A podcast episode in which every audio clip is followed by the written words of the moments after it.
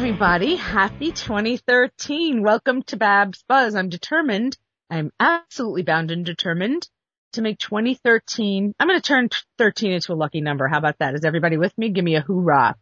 Uh, if you remember last year, the, uh, the last show that Michael and I did together, by the way, hi Michael and hi Chris. Do you know one of the books that I liked very much was a book called The Dip and I hadn't read the entire book yet. Now, I've, I've since read the book and I'm going to recommend it again. 2012 was extremely rough for show business in general, our company and a couple other companies, uh, heads of companies that I talk to. For me, the money line in the dip is as follows, and I quote, the dip is the long stretch between the beginner's luck and real accomplishment, close quote you guys didn't know me. Uh, I, I started actually to get to know you guys a couple of years ago, but I started around 2008, I would say full time. I mean, pedal to the metal, hustle in the agency, branding, etc. And I got very lucky, happily and unhappily. That's a 50-50 split for those of you in Rio Linda. I got very lucky right out of the gate. I sold a picture right away. It was shot right away. It wasn't distributed, but my actor, my, uh, my actor, my client got a paycheck and my agency was rejoicing. It was a very small little film called Christmas Mail. At the same time, I got a very large dollar option for another script, which I, I, am not at liberty to mention right now because it's in turnaround and we're about to renegotiate the deal actually at the end of February and I don't know what I don't know about it. But, and I, by the way, little footnote here, kids, I tell you as much as I can when I can.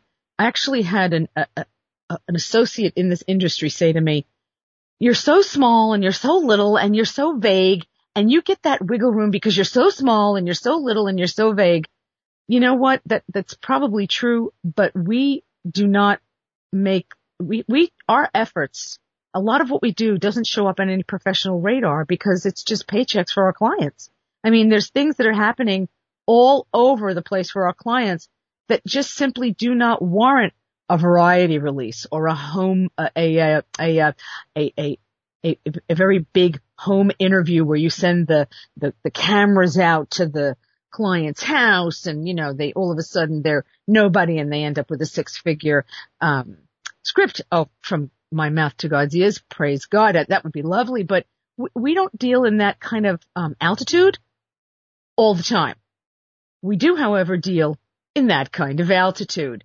And the person who was speaking to me in, in this very condescending way was a very, one of these old time Hollywood treasures. I mean, the guy was just bright and, um, the challenge with listening to someone like that, that's from old school Hollywood is if, if they're, if you're not careful, they get so wrapped up in reciting their resume to you, you forget the point of the phone call, which is to make more business and new business right now. So when I was dealing with this particular person, it was a challenge because I had to be respectful because he had these wonderful tentacles and he obviously could help me, but he really, real, all he wanted to do was hear himself talk. And so weeding through that, you know, I finally said, you know what? Hey man, I got a little bit of dignity here this is where we're going to go with this. And if we can get the money for this, we're going to do it. And if it doesn't, my client can live with that. So this business, be careful what you wish for is what I'm saying because it can be extremely challenging. I had a, a, another writer say to me, gee, you know, I walked away from that deal. Was that the right thing? I said, are you sleeping? And they said, yes. I said, then it was the right thing to do. The money quote from Seth Godin. I actually got this for you guys. He is the author of The Dip, Seth Godin, G-O-D-I-N. I explained to him what I do and how I do it. His book really is about sort of your ABC guide to business and how to survive the desert of your business life. Um, when I spoke to him, I spoke to him by email, of course, and he was kind enough to send me an amazing quote. I actually may copy and paste this and send this to you, Michael, in case you want to, um, post it. Let me just do that real quick for you. The guy, first of all, the fact that he even took time for me was very nice. So I will read to you the quote from Seth Godin. He says, the movie business is not reality. It's a bizarre casino with terrible odds and pretending that you can win regularly is foolish. Play if you want, but don't blame yourself for the silly outcomes. That is Michael and I were talking about the tone of today's show, and it, it, a lot of the today's show, at first blush, if you listen to it once, probably will sound just a teeny bit negative, but that's not what we're doing here. We're kind of in an Empire Strikes Back mode. We're going to find out who's who who is Luke's father. You know, uh, 2012, every single deal that I had going $5,000 option, $25,000 purchase, $5,000 book adaptation down payment, $1,000 this, $100 that. Everything that I had sans maybe three projects all took a dump. Oh my, oh my. How do I get ignited? How do I get excited? How do I keep my clients from jumping off a cliff when nobody's getting a paycheck? I cannot do that for them. They have to do that for them, but sometimes I can help. Sometimes I actually do. We'll reignite an old relationship. I'll flip the Rolodex and throw the dice. I'll, I'll, I'll pick up the phone and call somebody that owes me a favor, any number of things. In the end, however, it's all about surviving the dip, the long stretch between beginner's luck and real accomplishment. So when I started in this business, I was lucky and I continued to be lucky until the the pretty, much the economy took a dump in 2010 and then all bets were off. The good news is it doesn't matter really because, and this is what Michael and I were talking about, it, it's so cliche, but it's so true that if you are not enjoying this journey that is what you are doing, you have completely missed the point. You know, money, money talks and the rest looks like a duck. Um, so here we go. Some good stuff that happened. You all know about Brett, of course. Uh, Pia, yay. She's, she's just my emerald. The woman is just delish. Dina! Dina, girl, she's doing great. She's, uh, she did a short, uh, Dina McKinnon, uh, did a short deal. We wrote it for her. We waived our commission. She sent much white chocolate. She's a very good girl. Uh, so congrats, Dina, on, um, the short that they're shooting, the box. You could check her out on Facebook. There's pictures there. I'm sure you all know that please uh, give her your support. The Simply Scripts community is probably one of the things that through the desert is the actually probably one of the few non-mirages that I deal with. So thank you guys. Um, I got to get a couple of things out of my jammies. So I'm going to do this really right now. I'm so pissed that Wedding Band, the TV show on TBS was canceled. Oh, I'm so irritated. I can't even tell you. Shame on you, TBS, for leaving Cougar Town on television and taking Wedding Band off. I'm a huge fan of that show. It really gave me, I mean, I got my yayas out every Saturday night. Really, uh, not, not happy about that. I'm very annoyed. Uh, something else. I'm going to tell you the story of the word zhuzh because I was there when this, when this particular word was originated. And I'll get to another word later.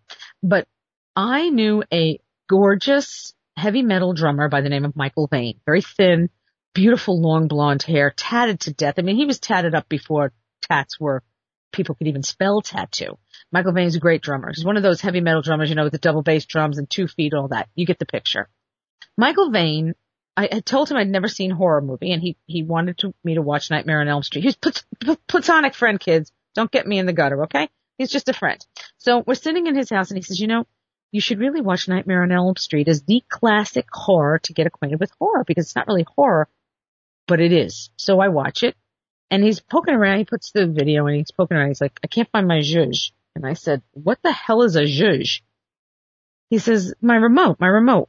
Where'd you get the word zhuzh from? He said, well, when you turn the TV on, you hear that sound that goes zhuzh, right? this is it. This is true. I said, did you make that word up? He said, yes, I did. Fast forward to the 21st century and I'm in LA and I'm in the bar waiting to have a meeting with not one, not two, but five different um, studio and production executives. So I'm, you know, having my coffee and I'm nursing a burger to death. And um, on TV, the chick on Entertainment Tonight or Entertainment News or TMZ, whatever the hell it was, she says, you know, she had her hair done and when she did it, she really gave it this really great zhuzh. And I did a double take because I thought how powerful words are, right? Cause I mean, you, the reason why I'm bringing it up obviously is because we deal in the, in the, in the, the economy of words and wordsmithing. How extraordinary that I hear this word in the 80s, in the mid 80s, by the way, not even the late 80s, mid 80s, zhuzh, and now it's on TMZ. So my question for the Simply Scripts community is, I'm going to give a dollar and I'm going to autograph. It's going to be $1 towards your first million if you can spell zhuzh. So go for it. Put it on, put it on the thread. So those are the things I got out of my jammies. Um, in getting to know Dina, Dina will not mind that I use her as, as an example, by the way. I've mentioned her in the past, but it was important because she sent me a script that actually is pretty good. But the act, the second act really needed a lot of work. I mean, it just, it had no oxygen. So I'm going to re, remind you guys about making the momentum work. The book, um, How to Make a Good Script, great by Seger. When your act two suffers, Seger will get your second act rocked up. I'm going to be teaching again in March. I don't know if you, if any of you are in Sacramento in the area, but I teach one class for one day. It is so much fun. We have a ball. You'll be writing and working and having a great time. By the time you leave and I'm right there to, you know, help with questions for the students and everything. It's really a gas. Uh, it's very aerobic. Um, so if you're act two, act twos are a bitch because, and look at that. I said the H word and the B word all in one show, 2013. So this year I'm going to do what George Costanza did. I'm going to do more of the opposite. Um, but it doesn't give me, give you a reason to use potty mouth on the page. It really doesn't. I'm being, I'm being, um, I'm trying to be a little facetious. Act two suffers a lot. Here's why. You do not know your story.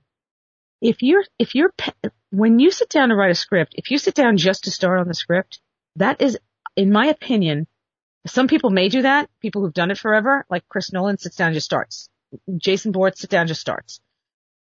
When you are beginning, you simply need to have a synopsis. You, you need to know who your protagonist is, what is stopping him or her from getting where they want to go. So you write two, three, four, five, six, ten paragraphs of the story itself. The reason you do that is because it's going to lead you to the antecedent as to what your movie is going to be like. It gives you a wonderful it gives you bones for an actual story. So if you know between, let's say 35, 40 minutes in and 65, 70 minutes in, you're going to need oxygen. You don't know the lead character. I have um, a friend who's struggling with this right now. She's like, I don't know what to do with the script. I, don't know what I'm doing. I said, stop writing the script and first tell your story. You can always put it in a script format. That's the easy part. Why? Final draft, movie magic, take your pick. They're all terrific. I mean, when you get right down to it, it's not as hard as it used to be. Because you remember in the olden days, Michael, when they used to stick carbon in there and they had to type it up and it was courier and they used this racer and it was just a drag and then the, the G, the, the D girls had to make copies. So we really have a distinct advantage. Plus we have access to Google and Wikipedia. We have all these wonderful ways to find ways to give our characters bad breath, good muscles, great teeth, bad hair, you name it, we can do it. We can make it real and rich. What I'm seeing in second acts is this. No action talking heads. I, I have gotten scripts this month from so many people that I, I answered more pitches as I do, by the way. When the year winds down, I do most of my reading, as you know, because there's not much going on anywhere really in the world. People are celebrating. So I do a lot of reading and I do a lot of outreach and people reach back. Oh my lord, the crap. Uh, I, I, I, novels posing as scripts, misspellings, talking heads, you name it. Just noise, noise, noise, noise, noise on the page. So if you find that you're writing a story and, and you, and you want to do a script and you're, and you haven't done the story first, I beg you, stop, shoot me an email. I'll guide you through the process. Talk you off the ledge. Don't do the script until you write the story down. So that is my, um, momentum suggestion for 2013. Your act two will love you for it.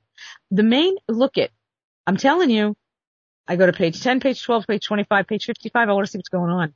I just got a script from Robert Powers. He's doing an adaptation, which brings me to Syd Field, which I'll get to in a moment. His adaptation, first draft, couldn't believe it. It was so good. I, I actually was surprised. Now in coverage, he got a pass, but the coverage he got was so good. And from me, he got a two thumbs up. The notes and coverage lent support to what I was thinking. And I, I, I reiterated to him, we agreed where he was going to fix it. But even though they gave it a pass, I gave it a resounding consider, consider, consider, because I know the source material. The person who was doing the coverage did not. So for me to see this wonderful effort that Robert Powers was able to get on the page, unbelievable. Yeah, it needs a little, it needs a little zhuzh. But that said, good job, Robert Powers. Which brings me to Syd Field and adaptations. I was uh, asked to look at a short story that was going to be adapted to a screenplay. The screenplay was terrible. It was, it was the, the person who handed me the screenplay said to me, why don't you give me some notes? And I said, here are my notes. Um, you're asking me to tell you about this screenplay? It, it's like asking me to give a band-aid to a fatal car accident victim. There's nothing we can do with this. You, you're doing a page one, re, one rewrite, whether you like it or not. That's where you sit right now, this day, two day period. Well, the guy's an award winning short story. I don't care. You asked me my opinion and there it is, darling. And I'm gobsmacked that I've got to even tell you this. I really don't want to. It's not, it doesn't make me feel good to tell you something's bad. Because if I see something great, guess what I'm going to want to do? Everybody together? I'm going to want to sell it. So as it happened, I did a dance with this guy, the manager of the, of the writer. And, um, he said, well, I said, here's what I'm going to do. I've got a couple of weeks. I'm going to do a page one rewrite polish for you. I'm going to give you a skeleton draft. I don't know how to write a screenplay, but I think I know what this thing needs. And I just did it on a lark. Now, you all know I'm not a screenwriter, but you all know I get hired to do polishes, coverage, etc. Not for clients because I can't charge them, but for the world in general. I usually charge between three and five hundred dollars for a polished page one, and I get it. It doesn't mean it's going to sell. It just means that it's going to be marketable, or at least it's going to be not as rickety as when it came to me. You know what I mean? So I send this back to the manager and his writer, who's the award-winning uh, short story writer, and I said, and I may add Robert Powers on here just to do a polish because he's a Navy guy and he gets boats. I may want his two cents worth. And the manager calls me up and he's furious. Here I am doing all this for free. And he's like, you know, I wanted you to teach my guy how to, what? I'm sorry. At no point in the conversation when, when I was setting this up with you, sir, Hollywood royalty, did you say to me that I was to teach your client how to write a screenplay? That's not going to happen. I'm too expensive. My retainer is $3,000 a month to do that. Well, wh- why are you getting other writers involved? You can't do that. I'm this guy's manager. I said, here's what I'll do.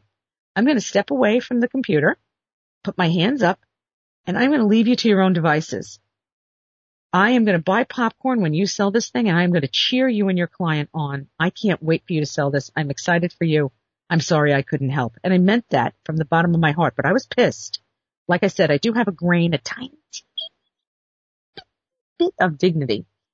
Uh, most people will steamroller over me uh, because I'm just polite and, I, and people like me and I'm kind. Now I don't need them to like me, but I'm kind. But don't mistake my kindness for a weakness because that's trouble. Right here, right now, that's trouble.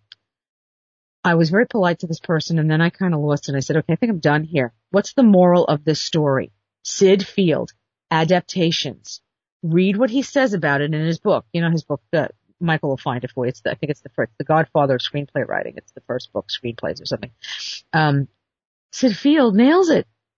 You don't have to learn anything about anything else with adaptations all you need to do is get his book about screenplay, uh, about screenplays and go to the adaptation section.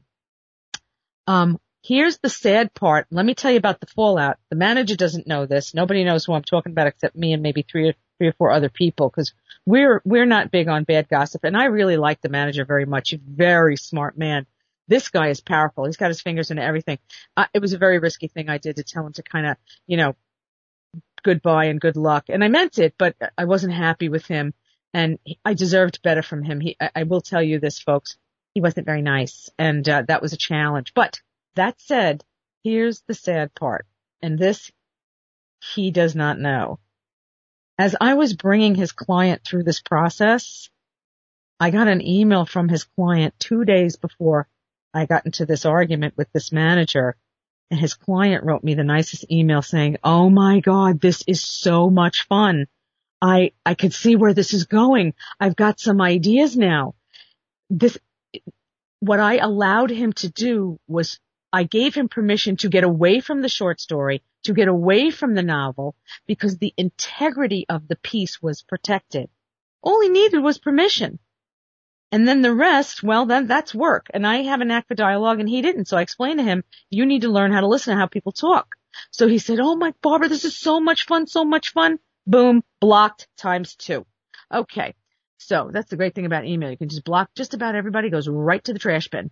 Uh, high concept. I sent, I found this, I forget how I found it. I was poking around for the year end show and I didn't get to it on the last show, but I found, um, this for you guys. It's really good. It's a good link.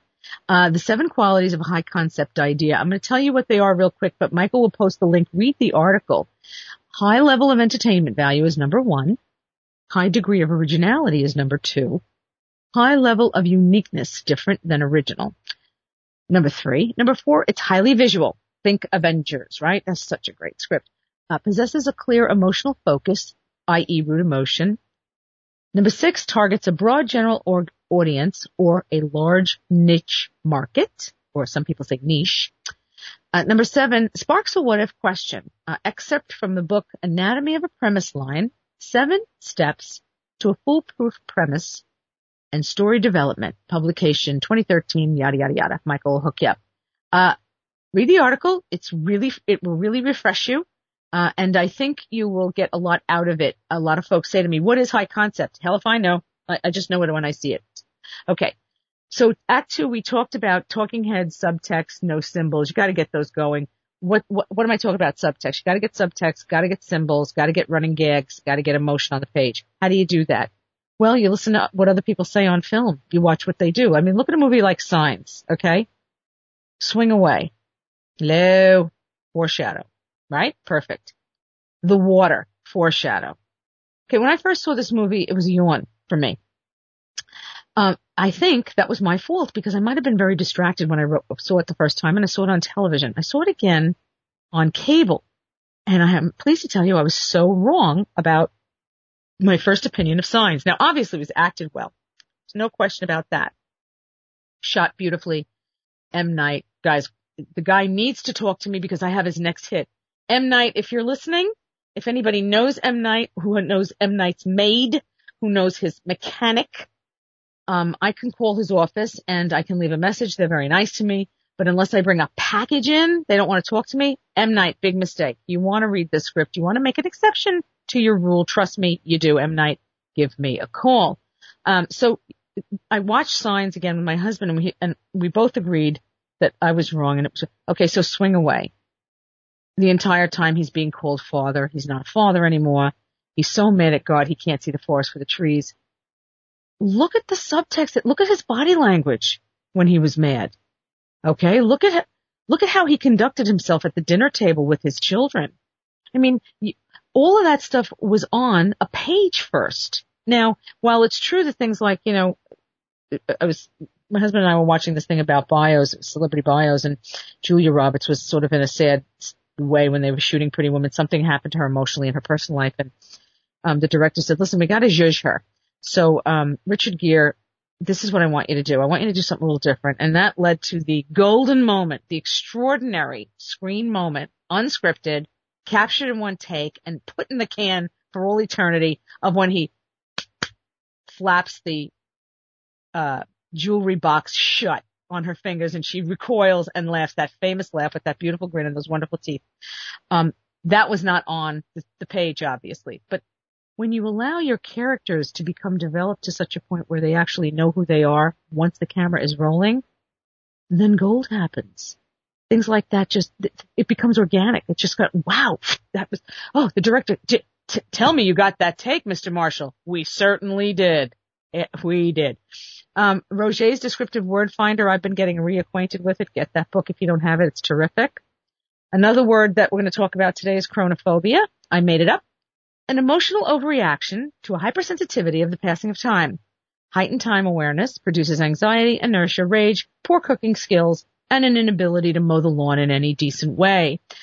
I came up with chronophobia because I recognized it in one of my clients, Greg. You all know this. We talked about this before, so he's not going to be mad at me this week. that's a private story. Um, so yeah, I'm very cognizant of time. I feel like it's slipping away. That's because I'm in the back nine of my life. I'm over 50. And when you get over 50, you start to freak out because you're like, where'd the time go? When you're a kid, you're like, oh God, are we there yet? Are we there yet? And, and after 50, you're like, slow down. So um, I do have, I'm very aware of time, and, which brings me to why I'm probably one of the better agents out there.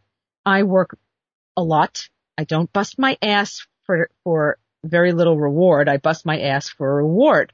But, um, I use my time well, and in some instances, I'm actually lazy smart. So if, what does that mean? Well, don't keep banging on the same door if the people aren't listening to you. Take two steps to the right and try another door. I do that a lot with very different public, uh, with very different, I used to uh, publishers, but I do it with very different producers around the world and I don't put my tent in any one place. And I think that gives our agency a distinct advantage. Plus, I'm an agent to the world vis-a-vis Simply Scripts. I mean, anybody who listens to this show ever has an agent, period. Pitch me. If the script is marketable, I'm going to take it out. That's it. Not complicated. Look at Ryan Lee. Okay, Ryan Lee is a writer. He just, he writes. He, he, he knows what he's doing. Is he sold yet? No. Is he going to be sold? Who the hell knows? Doesn't take anything away from the fact that you cannot deny that this guy gets it on the page and he gets it. He gets craft. And don't forget to visit places like, um, into Story and Trigger Street, the Blacklist, of course, Amazon Studios. Get to know that. If anybody wants to give me a book report on Amazon Studios, I'll take it for the site. That would be awesome. I'll leave you with this, uh, the comedy of opposite, 12 o'clock, 6 o'clock moments. They're huge. They're important. They're critical to your script, page one and page 90, 110, wherever you end up, wherever you land. Joss Whedon does, um, Sunny, Sunnydale. He has this wonderful sunny town with a sunny name and it's a demon magnet. That's the 12 o'clock, 6 o'clock moment. He has a female finding herself, 12 o'clock moment. Her subtext, she can't find, you know, she couldn't find her ass with both hands really. And the subtext is she is becoming a superhero of legendary proportion. Listen to how they talk. Um, they, you hear who they are with the yes, hello, how are you? I'm fine. And there's serious backpedaling inside their conversations, i.e. things like Cordelia. She'll actually say to Buffy, what is your, you know, spank your inner moppet? You know, what, what is your childhood trauma? And then she'll talk about lipstick in about eight seconds. Your 12 o'clock, 6 o'clock moments offer real opportunities. They equal surprise. I mean, what if your main character is a jock, but he loves ballet? Well, look at how, look at the, look at the common denominator there. Twist that a little bit. Get some water out of that rag. The jock who loves ballet. Look how athletic those, ba- those, those uh, ballet dancers are. I mean, it's extraordinary. In short, what I tell Dina, in, in, with all this love in my heart for her that I can manage, you have to think and you got to slow down. I talk fast because I got to get a lot of information in the show in a short amount of time. Can't speak for an hour. You guys would be yawning, and you could stop the tape and play it any time you want and get uh, what you need out of it. Hopefully, there's something. Must be because look at Ryan Lee, look at Dina, look at Pia. I mean, I read Ulterior Motives. I couldn't believe it, and I can't stand that stuff. And she had me hooked from, I think, page two. I do want to give you one more quote by a guy named Ted Newsom. And I don't know if I actually can find the quote. I'm going to take a quick look and see if I can find it on my Gmail. Uh, he, I, I happen to be very lucky and meet a guy named Ted Newsom. You can look him up on IMDb Pro. This is a guy, you all know what a Harryhausen fan I am this is a guy who really has it together. And there's nothing he hasn't seen. There's nothing he hasn't done. And I asked him for a quote for the show. So I'm going to leave you guys with this. This is from Ted Newsom. Um, and if you wanted to email him, he probably would answer your questions or, I mean, the guy's just a doll. What a resume too. Extraordinary. Really extraordinary. I'm going to be repping him on one script, a Sinbad script. I'm going to go wide with it as soon as possible. I just pitched it to a company. You guys might have seen that lead on Inktip. I pitched uh, that company and they requested the script. I hope to God we sell it. $20 million budget. That would make my day. I buy cupcakes for the entire Simply Scripts community and I go and visit Michael and give him the biggest friggin' hug he's ever gotten from a chick in his life. And you'll like it too, Michael. I give the best hugs. I, I'll have enough spillover for Chris. Um, Ted Newsom, a doll, he says this. I ask for a quote. He says, if I'd looked at a career in movies logically, I never would have bothered with it. The odds are totally against you. Everyone will tell you that. There's plenty of writers better or more desperate. There's plenty of directors more driving or better connected. There's a boatload of performers who are prettier or bulkier or more willing. So logically, why bother?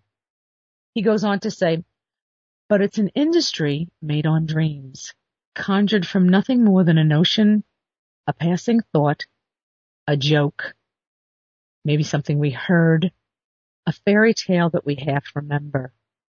We create something from nothing. There's no logic involved, just magic and hard work. That translate to everything is possible. This is Babs for Babs Buzz, reminding you that you are important you are valuable You are a treasure. You are together. You're damaged. You're smart. You're not. You step and gum. You slip and fall. You pick a lottery ticket and win $10. You're human. You're wonderful. You're God's gift to this world. And if you have something to say, then you better say it and you better make sure I'm the agent writing the deal for you. Remember to write.